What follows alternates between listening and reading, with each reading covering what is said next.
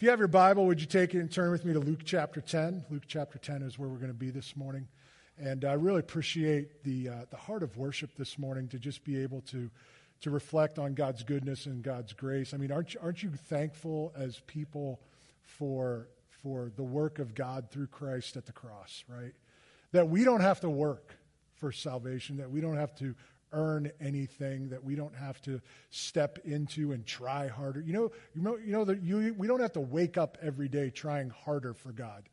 You know what I mean? He just loves us right where we are. And uh, he's done all the work for us. And that's so absolutely fantastic. And it actually ties into our, our message and where we've been in our series over the last uh, few weeks. Today, we're going we're gonna wrap up this, this series we've been in uh, called Love Never Fails. Love never fails. And, and in week number one, we, we kind of looked at this idea from 1 John chapter 4 where it says, where it says God is love, and that and then John was encouraging us to love one another. God is love, so we should love one another. And so we asked the simple question, well, well, if God is love, what kind of love is he? Because our, our world doesn't define that very well. Our world just says go love people, but we don't really understand what that means. And so when, when the Bible says God is love, what does that actually mean? And so we looked at that that week and we, we reminded ourselves that, that that love is really the word agape, and the, and the word agape means a love that is pure, a love that is willful, a love that is sacrificial, a love that is filled with intentionality, and a love that desires the highest good of somebody else. And that last one is somewhere where I don't know about you, but I get tripped up on sometimes because I want the highest good of another person according to what I want for them. Right?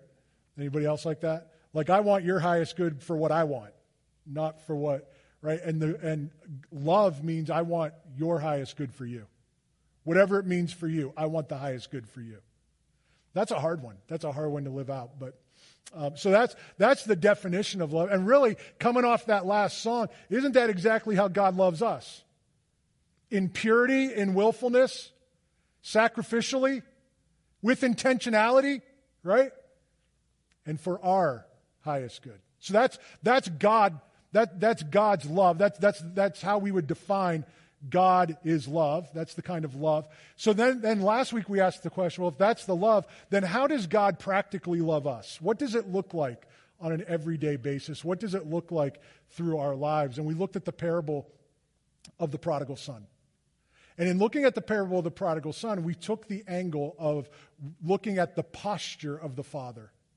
In the story of the prodigal son, we didn't spend a lot of time on the son. Instead, what I wanted us to look at was the posture of the father who had the son who was coming home. How did the father respond? How did the father act? How did the father love the son who was coming home? And what we saw there is, is that sometimes it takes waiting. Sometimes it takes patience. Sometimes, sometimes love means we wait for the other person. Sometimes it's, it's, it's passionate, right? Remember, we talked about the hugs and the kisses of the Father last week. That sometimes there's a, there's a passionate uh, uh, embrace of love uh, with people. Sometimes, sometimes the love that, that, we, that God shows to us is, is this kind of, of shamelessness. That God doesn't care what it looks like to the outside world to love people. He's just going to go love people.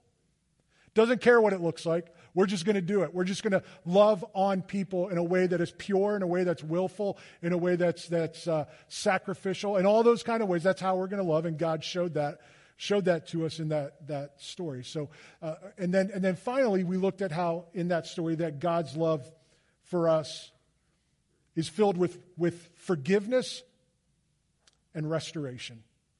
Forgiveness and restoration. And that before we could even say, because you and I sometimes we, we play this game with, with God, God, if you do this, then I'll do that. If you do this, I'll do that. God, God, I'm sorry for what I've done. Let me earn my way back. God, forgive me. I'll, I'll, I'll, try harder next time. I'll try harder tomorrow. I'll wake up tomorrow and I'll do better, right? And before, before the son could even get those words out, let me, let me try harder for you. The father said, I don't even want to hear that. I don't even want to hear that. You're forgiven and you're back in the family. Don't even think about that. Don't even go down that road because there's nothing that you can do to earn your way in. There's nothing that you can do. The father does it all. God has done it all through Jesus. And so that's how God loves us. So today the question is as we wrap this up, how do we love each other? How do we love each other? How do we love the person that's sitting next to us?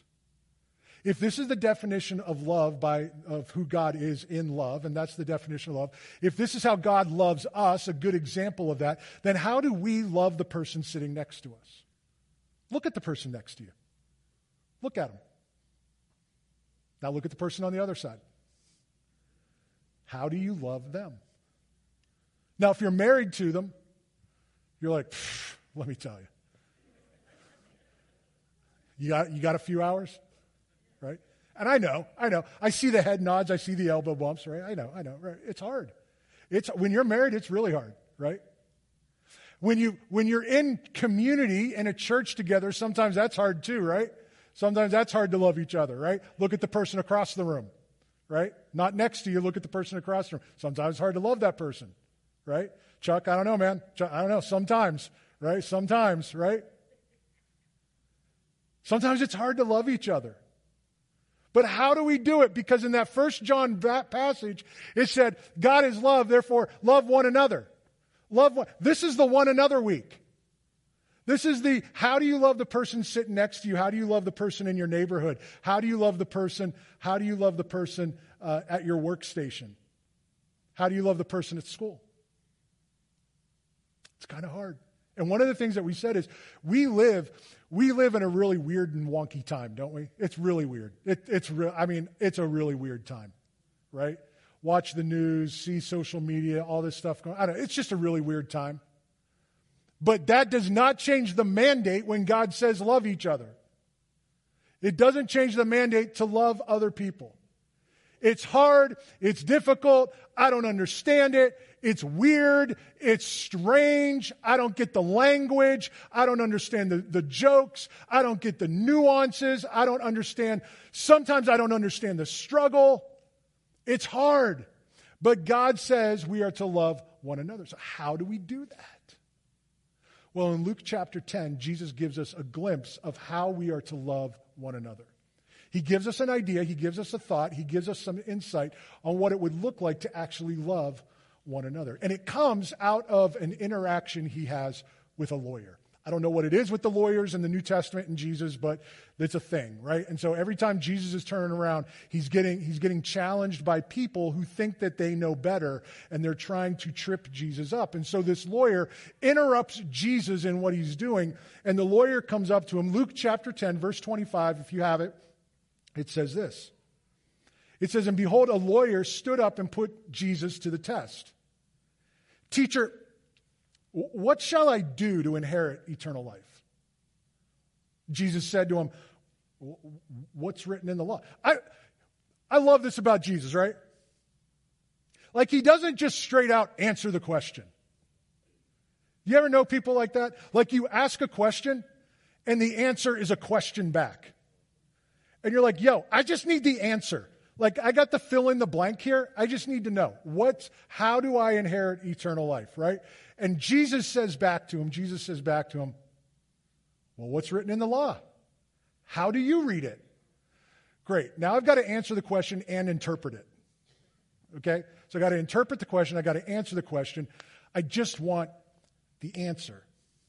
So the lawyer said, he says this you shall love the Lord your God with all your heart, with all your soul, and with all your strength, and with all your mind, and your neighbor as yourself. And Jesus said to him, You have answered correctly. Do this, and you will live. Verse 29. But he, the lawyer, desiring to justify himself, said to Jesus, Well, who's my neighbor? Who's my neighbor? I, do this. I don't know about you. If you're like me, you do this with God too. God says, Here, here's what I want you to do. Here's how I want you to live. Here's what I want you to do. Here's how I want you to act, right? And, and, and we're all like, all right, good, we're going to do this, we're going to go that. And then it becomes real, right? Now you have to do it, right? And if you're like me, if you're like me, there are times when you're like, well, okay, God, okay, listen, I got this. All right, love your neighbor as yourself. But who's really my neighbor? I mean, really. Like, I don't have that many neighbors. I got, I got two neighbors at my house, right? Just them. I just gotta, just gotta love them and I'm fine, right? I just gotta love those people. Do you ever deal, do that with God? Do you ever barter with God? Do you ever deal with them? You're like, here's the deal. Like, I understand like this, love everybody. But do you really mean everyone? Did you really mean like I'm supposed to love everyone? Everyone I come in contact with. And the lawyer is doing this, right? He gave the answer. He knew the answer. And Jesus said, Good, now go and do that. And the lawyer's like, Well, hang on a second. Let me justify the way I'm currently living. Let me justify how I really act in this world. Who's my neighbor? You see what the lawyer's doing? He starts with, he starts with, I just, can you, what am I supposed to do to get eternal life? What am I supposed to do? You know, the, the lawyer's all about doing, the lawyer's all about action, the lawyer's all about exchange, right? It's very transactional for the lawyer. What can I do for eternal life? Like, can I just stroke a check? Like, can I just write something and just drop it and like I'm good, right? All I need to do is write a check. Or is there somewhere like, like if I showed up, let's just say randomly, let's just say I showed up at the end of December and sometime in the spring, right? And I just showed up at a service or an event. Does that count? Does that, like, is that good enough? Like, God, what do I have to do for eternal life? He's trying to barter with God. And as he's trying to barter with God, he's, he's, he's trying to justify how he lives. And, and, and did you notice, like, as he's saying this, did you ever, did you, did you notice how, how, how it's really sometimes like us, how we try to twist the answers to fit our context? We try to twist the answers of God to fit the world we live in. God says, love one another. God says, love your neighbor as yourself. And the lawyer says, Well, how do I twist that and fit it into my neighborhood? And Jesus says this He says, Let me tell you a story. It's the other thing I love about Jesus in the Gospels, right? He doesn't just answer the question, he tells you a story. And here's the challenge with the story you never know what it means. Like, what are you talking about? And Jesus at the end is always like, well, here's what I'm talking about. And here's the, here's the rule of thumb find your place in the story. So when Jesus tells a story, here, here, here's, your, here's our objective find your place in the story. So Jesus tells a story, right? The, the lawyer says, Who's my neighbor? Who am I supposed to love? All right, I'm supposed to love everybody. God, uh, you know, love the Lord your God and your neighbor. Jesus says, That's right. Okay, well, Who's my neighbor? Jesus. Let me say it this way A man was going down from Jerusalem to Jericho, and he fell among robbers who stripped him and, and beat him and departed, leaving him half dead. Now, by chance, a, a priest was going down the road, and when he saw him, he passed by on the other side. So, likewise, a Levite, when he came to that place and saw him, he passed by on the other side. But a Samaritan, as he journeyed, came to where he was. And when he saw him, he had compassion. He went to him and bound up his wounds, pouring oil and wine, and then he set him on his own animal and brought him to an inn and took care of him. And the next day he took out two denarii and gave them to the innkeeper, saying, Take care of him, and whatever more you spend, I will repay you when I come back. So Jesus says to the lawyer, Which of these three do you think proved to be a neighbor? to the man who fell among the robbers? He said, The one who showed him mercy. And Jesus says, You go and do likewise. Show mercy. It's a hard thing to do in our world. It's a hard thing to do in our culture to show mercy. You see, because we always want to twist it to fit our narrative. Well, I, well, you know, my, my neighbor is really only this, or the people around me are only, and so, and that guy's kind of weird, and so I probably don't need to show mercy. Like, it's, it's just like, I don't, I don't get along with them real well. And so I just want, or you know what? There's like, there's other people, other people will do that. Other, I don't have to do that, right? Like, because there's other people that will do that. There's other people that are better than that. So, so I don't really need to do that. We always try to twist it to fit us, but God just keeps whispering in our ear to the people who live around you. Here's what I simply want you to do show mercy. Just show mercy. And in the middle of this story, the lawyer, I would, I would imagine, is sitting there stunned by this answer. Because the lawyer does what a lot of us do the lawyer counts the cost of what it means to love people. He counts the cost of what it means to really love people, and he's trying to ratchet up in his mind do I have what it takes to really love the people around me? And the one thing that we have to wrestle with is this that you and I have to do the same thing. We have to count the cost of what it takes to love people around us because love, there's a price to be paid to love our neighbor. And the question is are we willing to count the cost? And in this parable, we see a few of those cost items. Here is the cost of neighborly love in this story. This is what it means. First of all, we have to consider the cost of proximity. Consider the cost of proximity. How close am I willing to get into the lives of somebody else? Did you notice in this story that the, that the, the guy who's left for dead, the guy who's left for dead, a priest came by and a Levite came by, and what did it say about them? They passed by. Did you catch what it said? They didn't just pass by. How'd they pass by? On the other side. On the other side. Did you get that? They passed by on the other side. You know what that means? I intentionally ignored you. I see your pain. I see your hurt. I see what's going on in your world. I'm struck in my heart. Maybe I'm supposed to do something. Love my neighbor. Well, he's not really my neighbor. Not really. So I'm going to walk by on the other side. I intentionally move across the road to the other side and pass by. Loving the people around us takes proximity. We need to step into their world. We need to step into their lives. We need to step into their pain. We need to step into their hurt. We don't just, it doesn't just happen to us. It takes observation and understanding, and it takes the courage to make a purposeful move to them, not away from them. We need to step into their lives.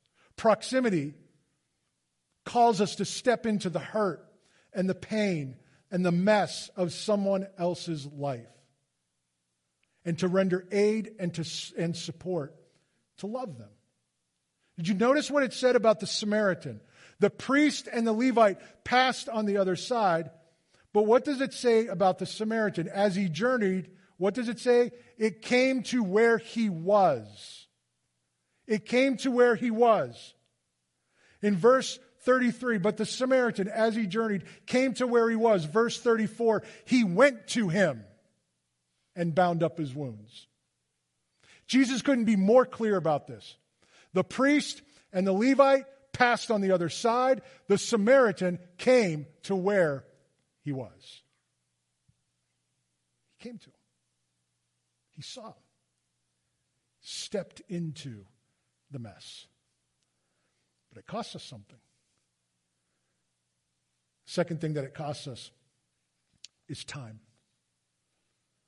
Costs time. Now, this one's easy to see, right? This one's easy because we're, we're, we're like this, right? We're all going, right? We all got stuff to do. We all got calendars, right? We got things going on, right? A lot of you are sitting here, know, you got 10 minutes and 17 seconds to wrap this thing up because uh, the, the Steelers, well, no, anyway, don't worry about that. That, that season's over. But right? Like some of you, some of you have got, got, you know, you got a thing in the oven at home or you got a restaurant thing you're going to or like, hey, you've got now 958 on the count, right? Are we going to be done here? Because we ain't got the time for this. I don't have the time for this. As the, as the Samaritan was on his way, did you catch that? As he was on his way, he had somewhere to be. He had something to do. He was just as busy as everybody else. But as he was on his way, as he journeyed, he saw and he stopped. You and I have to wrestle with the cost of time. Because for a lot of us, we see the needs. We see what's going on in the world around us. We see what's going on in the people of our lives. And, and you know what? Depending on who it is, we may, we may know some of the story, so we may know some of the drama, so we may know some of the mess. You know what I'm saying? And we're really saying, I don't have time for that. I, I just don't, I just don't have time for that. And God's like, nah, love one another. You got to consider the time. You got to count it. It's a cost. It's a cost. The third thing is this it's our reputation. Are we really, are we really willing to count the cost of our reputation? Because when we saddle up next to somebody to help them out, when we draw close to them, when we come near to them, when we step into them and their mess and their life, then there's going to be some guilt by association. Because some of our family and some of our friends are going to look at us and not understand why we're being kind and gentle and compassionate to the people that we're, we're being kind, gentle, and compassionate to. Some of our family and some of our friends and some of the people we associate are going to look at us, they're going to raise an eyebrow, and they're going to be like, mm, I don't know about you. And then we're going to get the email, right? Hey, do you really know about this person? Or we're going to get a phone call. I feel like I should just tell you, right? We're going to get all of that and people are going to are to pull at our reputation. They're going to throw our reputation as a roadblock and they're going to say i don't think you should help because you don't know the whole story and you you know it's not going to look good for you. And jesus said it doesn't matter about your reputation. It matters about helping the other person. The jews and the samaritans really didn't get along. And yet who was the hero of the story the Samaritan. Jesus is, is not mistaken here. He's driving home a point. You see, a lot of us sometimes feel like we've got a certain right because of our birth, because of our heritage, because of our culture, because of where we come from. I've got a certain right. That God's going to look at us in a certain way because of where we come from.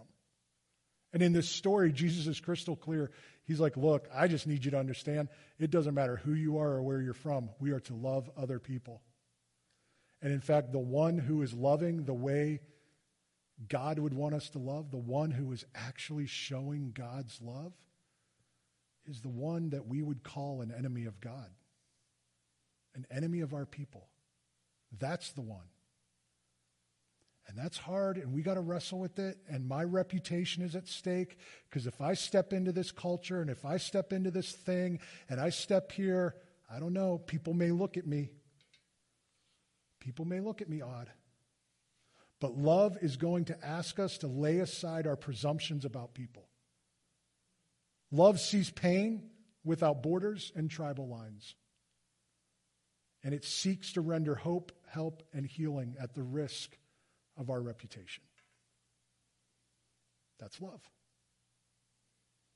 The last thing that, that, that uh, oh, number four, it's not the last one. Number four, money. Money. Listen, love, loving someone, it's going to cost us something. It just is. It just is. Now, and, and, and I, you know, sometimes, sometimes from up, up here, pastors and, in, in churches will kind of want to nuance this, like maybe not this passage, but, you know, it's hard to talk about money in church sometimes, right? And so we talk about resources, right? We talk about resources. We talk about, we talk about gifts. We talk about talents. We talk about using all of our resources. Like it's hard for pastors sometimes to talk about money. I just want you to know that in this passage, Jesus is talking about money straight up cash. It costs straight up cash sometimes when we step into the mess of somebody else's life. Look at what the, look at what the guy did. Look at what the Samaritan did. He, he, went, he went to the man And what did he do? He bound up his wounds, pouring oil and wine, set him on his own animal, brought him to an inn, and took care of him. And the next day he took out two denarii and gave them to the innkeeper. We're talking money. Two denarii. He took out money and gave it to the innkeeper. One denarii, now you're like, what's a denarii? Now, denarii is one day's wage. Think of it as one day's wage, right? So let's just play this game. Let's say you make $12 an hour. Let's say you make $8 eh, or 12, you work, yes, $12 an hour and you work for eight hours, right? 96 bucks a day. 90, Uncle Caesar is getting six bucks of that.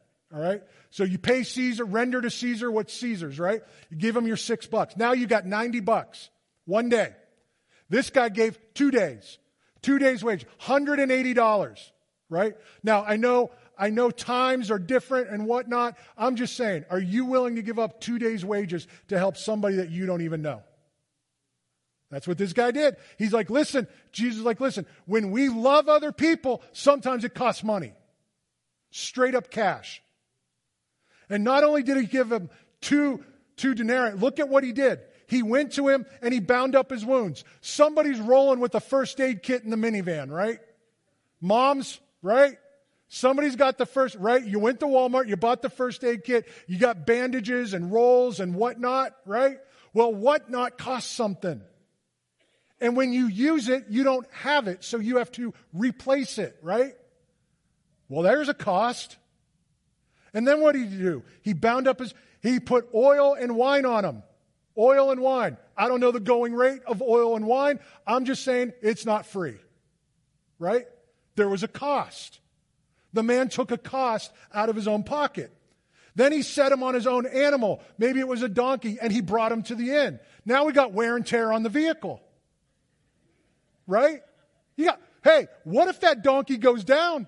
What if that donkey breaks a hoof, right? Blows a tire, right? Now you're down to done tire. You got to do the patch. You got to do all this kind of stuff, right? You're calling Ginger, you know, and saying, Hey, doc, can we fix up this animal? What do we got? Let's go. Let's go. You've got wear and tear on the vehicle. You've got the bandages. You've got the oil and wine, right? And then it says this. He took him to an inn. He took him to an inn. That ain't free. The inn isn't free, right? And what does it say? And the next day he took out the, hold up, the next day. The next day. You mean he helped this guy overnight? Like he just didn't roll up and curb the guy? Because come on, how many of us, right? Hey, I know this great place. Let's just, right? Where's going to curb him? No, the next day. So he stayed with him overnight. I don't know if that's two rooms. Might not have been. Could have been. So now we got a room overnight. Now we got two days' wages for just in case, right? And then watch this. Take care of him. And whatever you spend, I will repay you when I come back. When I come back. He's coming back. And whatever's whatever's added to the bill that didn't this this didn't cover, the 180 didn't cover, I'll pay that too. I'm just saying that Jesus is pretty clear that sometimes when we love one another, it's going to cost us something financially.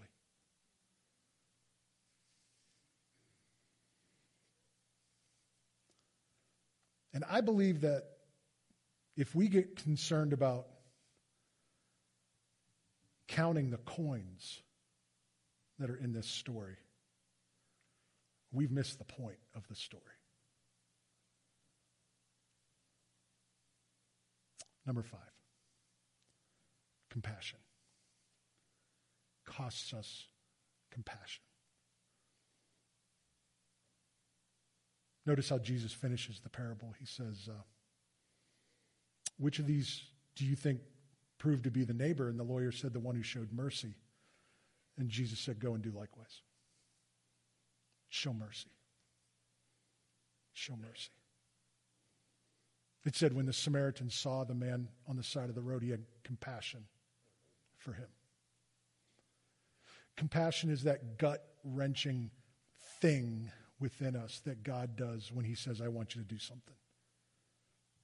When we see an atrocity, when we see something that burdens us, when we see something that we know we're supposed to step into, it, we have compassion. And it's that gut wrenching move that sometimes, sometimes, have you ever been there where you just double over in, in agony because of the pain that you're seeing that somebody else is in? That's compassion. And compassion, when it's felt and acted upon, is mercy. Mercy is simply compassion that is felt and acted upon. Mercy. So, what is Jesus asking of the lawyer? What is Jesus asking of us as we think about loving our neighbor? He's simply asking us this because he says, Go do this. What's the this? Have your emotions stirred by, the, by something in this world and act upon it. That's it. That's what we're supposed to do. Too often we're trying to twist it and fit it into our context. Who's my neighbor? Where do I go? What am I supposed to do? It's simply this. As we live our lives in whatever context we're in, wherever we go, can we feel what other people are feeling and can we act? Can we show mercy? Love is always costly to the one expressing it. Do you ever notice that? Love is always costly to the one expressing it. We offer love at no cost to other people, but it always costs us something.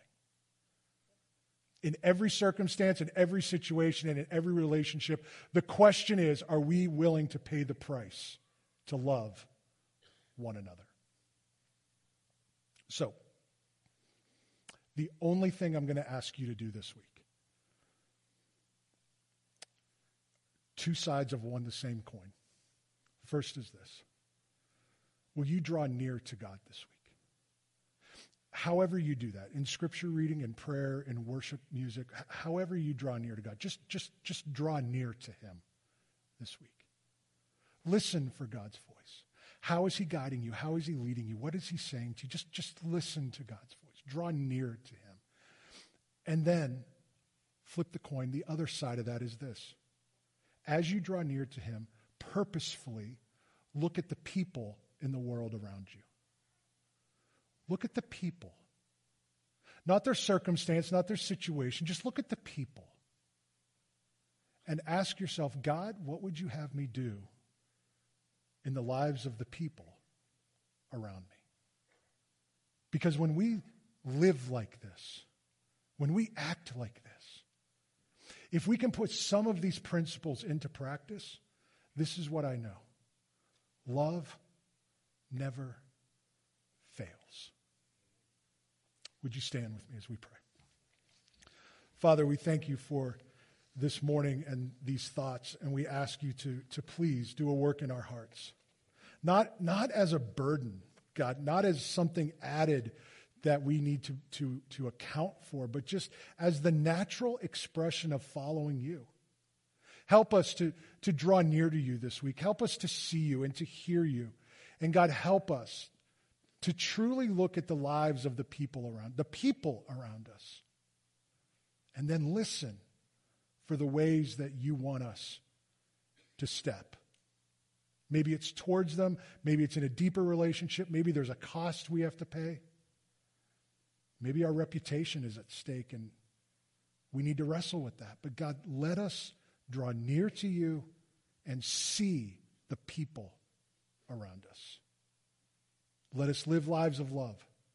As you've loved us, let us love one another. It's in Christ's name we pray. Amen.